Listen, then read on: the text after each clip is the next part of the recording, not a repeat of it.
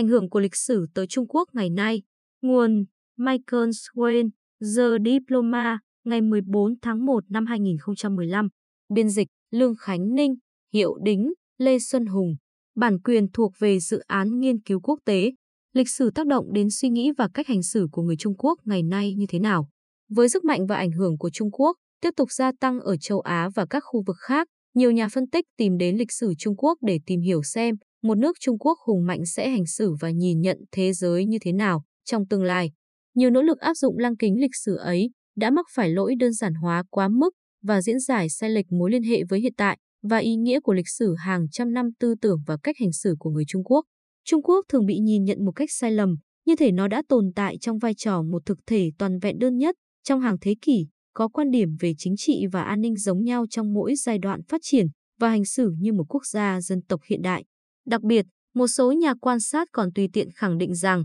Trung Quốc đã luôn muốn tìm cách thống trị thế giới của họ bằng sức mạnh cứng, thường thành công trong việc này, và theo lẽ tự nhiên, Trung Quốc sẽ tiếp tục tìm cách đạt được vị thế thống trị tương tự trong tương lai. Thực tế lại phức tạp và nhiều sắc thái hơn. Trong thời kỳ tiền hiện đại, cách hành xử an ninh của Trung Quốc rất khác nhau trong từng triều đại và trong những thời kỳ mạnh yếu khác nhau. Sự khác biệt là quá lớn đến nỗi một số sử gia Trung Quốc tin rằng không thể thực sự khái quát hóa truyền thống ngoại giao và cách hành xử an ninh của Trung Quốc, chứ chưa nói đến việc áp dụng những bài học ấy vào hiện tại và tương lai. Thật vậy, nhiều sử gia tin chắc rằng sự xuất hiện của các quốc gia dân tộc trên thế giới và sự trỗi dậy của chủ nghĩa dân tộc ở Trung Quốc trong thế kỷ 19 và 20, bên cạnh những nỗ lực của Trung Quốc nhằm xây dựng một nhà nước và xã hội vững mạnh,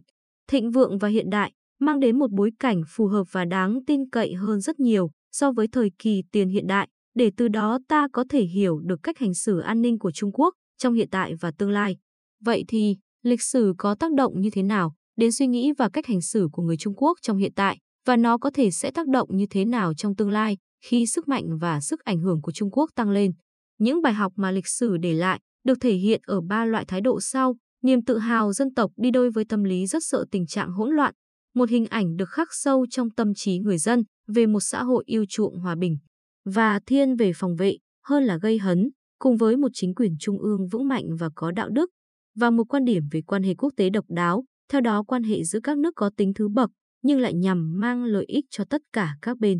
Về điểm thứ nhất, hầu hết người dân Trung Quốc đều rất tự hào về lịch sử lâu đời của đất nước mình, một nền văn hóa có sức sống mãnh liệt, sống động và một thực thể chính trị xã hội có tầm ảnh hưởng to lớn. Họ tin rằng Trung Quốc nằm trong nhóm những cường quốc hàng đầu của châu Á và xét trên một vài khía cạnh của cả thế giới.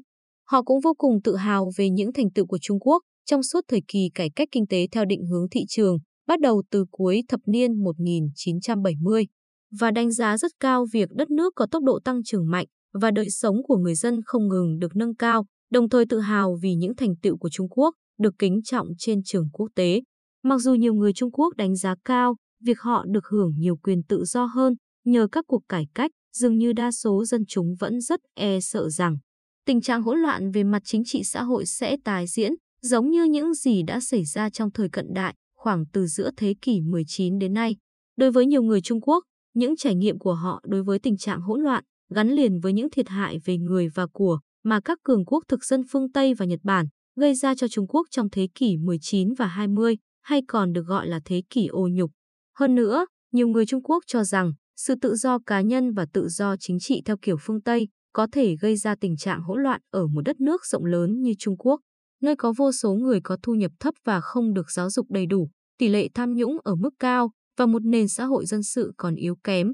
Những mối lo ngại này, cộng với niềm mong muốn của rất nhiều người Trung Quốc rằng Trung Quốc sẽ lại trở thành một quốc gia hùng mạnh và giàu có, dẫn đến kết quả là đại đa số người dân đều đề cao một chính quyền trung ương vững mạnh, thống nhất và mang niềm tự hào dân tộc, được dẫn dắt bởi những cá nhân có đạo đức, luôn lo lắng cho lợi ích của nhân dân. Người Trung Quốc không có xu hướng ủng hộ một hệ thống chính trị tự do, dân chủ và phân quyền theo kiểu phương Tây, dù có xét trên phương diện lịch sử hay văn hóa. Niềm tin này chỉ đang dần thay đổi. Trong một số thành phần thuộc giới cư dân thành thị được giáo dục đầy đủ hơn. Còn đối với đại đa số người Trung Quốc, phương Tây chỉ đơn thuần cung cấp công cụ cho Trung Quốc trở nên hùng mạnh và thịnh vượng hơn, chứ không cung cấp các mô hình chính trị và xã hội để đất nước họ noi theo. Về nhóm đặc điểm thứ hai, sự tuyên truyền trong suốt nhiều năm của nhà nước Cộng hòa Nhân dân Trung Hoa cũng như cách diễn giải lịch sử Trung Quốc do những người theo đường lối dân tộc chủ nghĩa nhà nước, dù theo Đảng Cộng sản hay Quốc dân Đảng, đưa ra đã khắc sâu trong tâm trí đại đa số người Trung Quốc.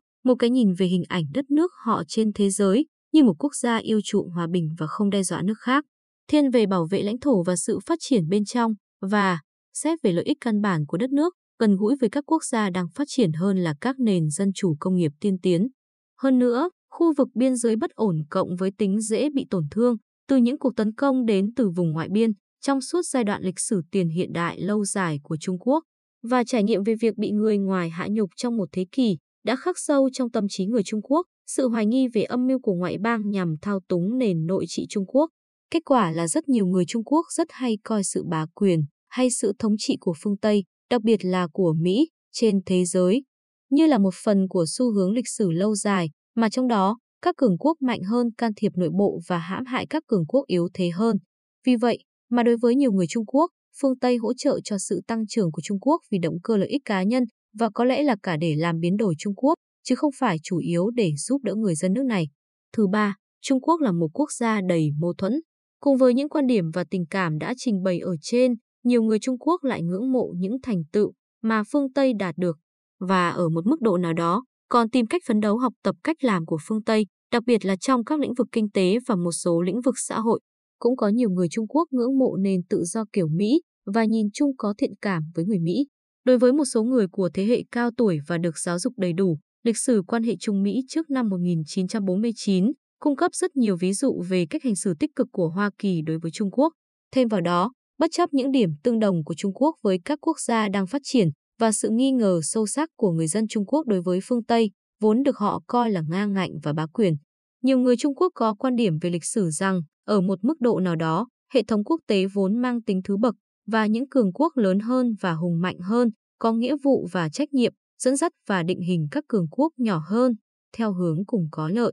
Đối với nhiều người Trung Quốc, tôn trọng, kính nể lẫn nhau và cùng chia sẻ trách nhiệm là những thành tố quan trọng của cách hành xử lý tưởng giữa các quốc gia. Điều này phần nào không chỉ phản ánh vị trí lịch sử của Trung Quốc ở châu Á, mà còn phản ánh niềm tin của nhiều người Trung Quốc rằng sự tuân thủ những nguyên tắc ứng xử phù hợp có thể xác định các mối quan hệ trong một thế giới mang tính thú bậc. Còn các cường quốc mang tính bá quyền, đương nhiên không tuân thủ những nguyên tắc này. Dĩ nhiên, một số người Trung Quốc tìm cách thao túng khái niệm này để phục vụ những mục đích thực dụng và đôi khi vị kỷ hơn. Và chỉ ít thì cũng có một số người Trung Quốc tin rằng tất cả các cường quốc quan trọng, bao gồm cả Trung Quốc, đều có xu hướng bá quyền.